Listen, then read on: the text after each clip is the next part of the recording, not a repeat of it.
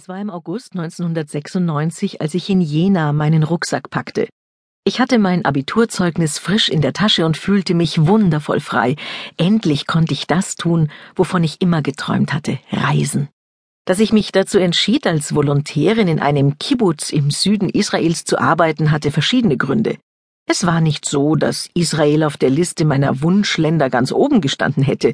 Doch mit meinen 18 Jahren war ich für die meisten Auslandsprogramme in fernen Ländern noch zu jung.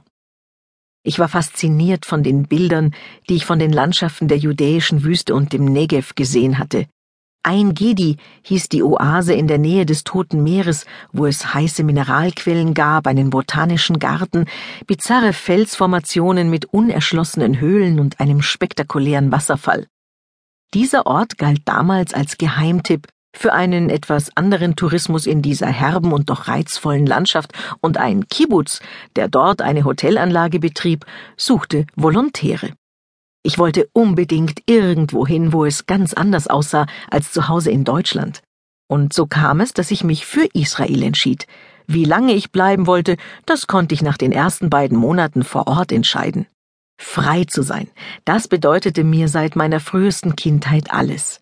Für mich stand schon immer fest, dass ich meinen Ausreiseantrag stellen würde, sobald ich 18 wäre. Mir war damals klar, welche Konsequenzen dies für mich haben würde, dass ich vier Jahre auf die Ausreise würde warten müssen, während derer ich vielen Schikanen ausgesetzt wäre.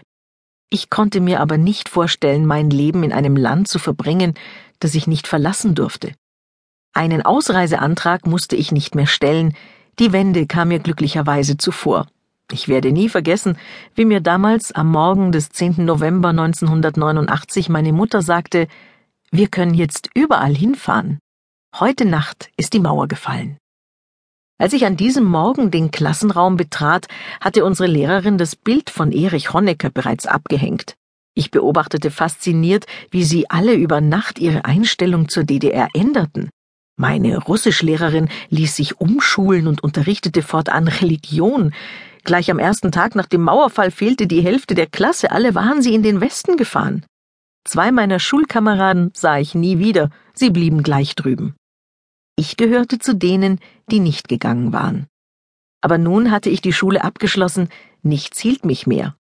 Ein Jahr wollte ich mir nehmen, ehe ich zu studieren beginnen würde. Ich hatte mich für Fremdenverkehrsgeographie entschieden und in Trier bereits einen Studienplatz erhalten, Zuvor aber wollte ich alles hinter mir lassen. Jena, Thüringen, Deutschland, Europa. Mein Flug ging zunächst von Leipzig nach Frankfurt, denn damals gab es noch keine Direktflüge aus Ostdeutschland nach Israel.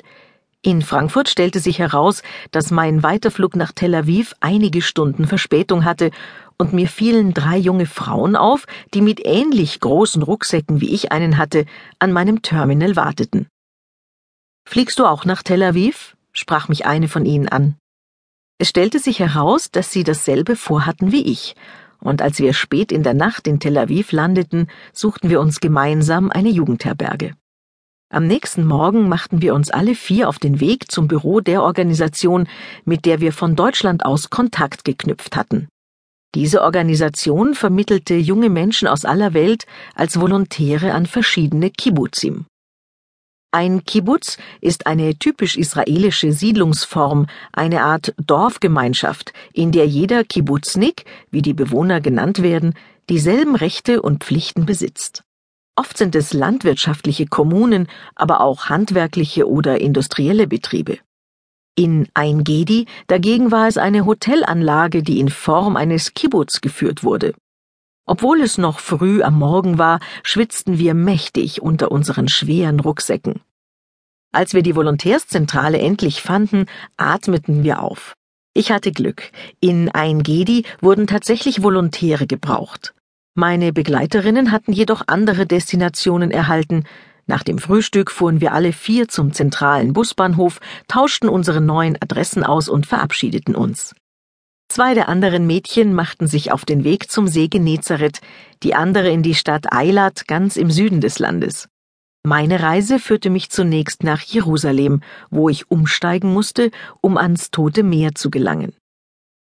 In Tel Aviv waren wir am Eingang zum Busbahnhof wie alle anderen Reisenden akribisch kontrolliert worden.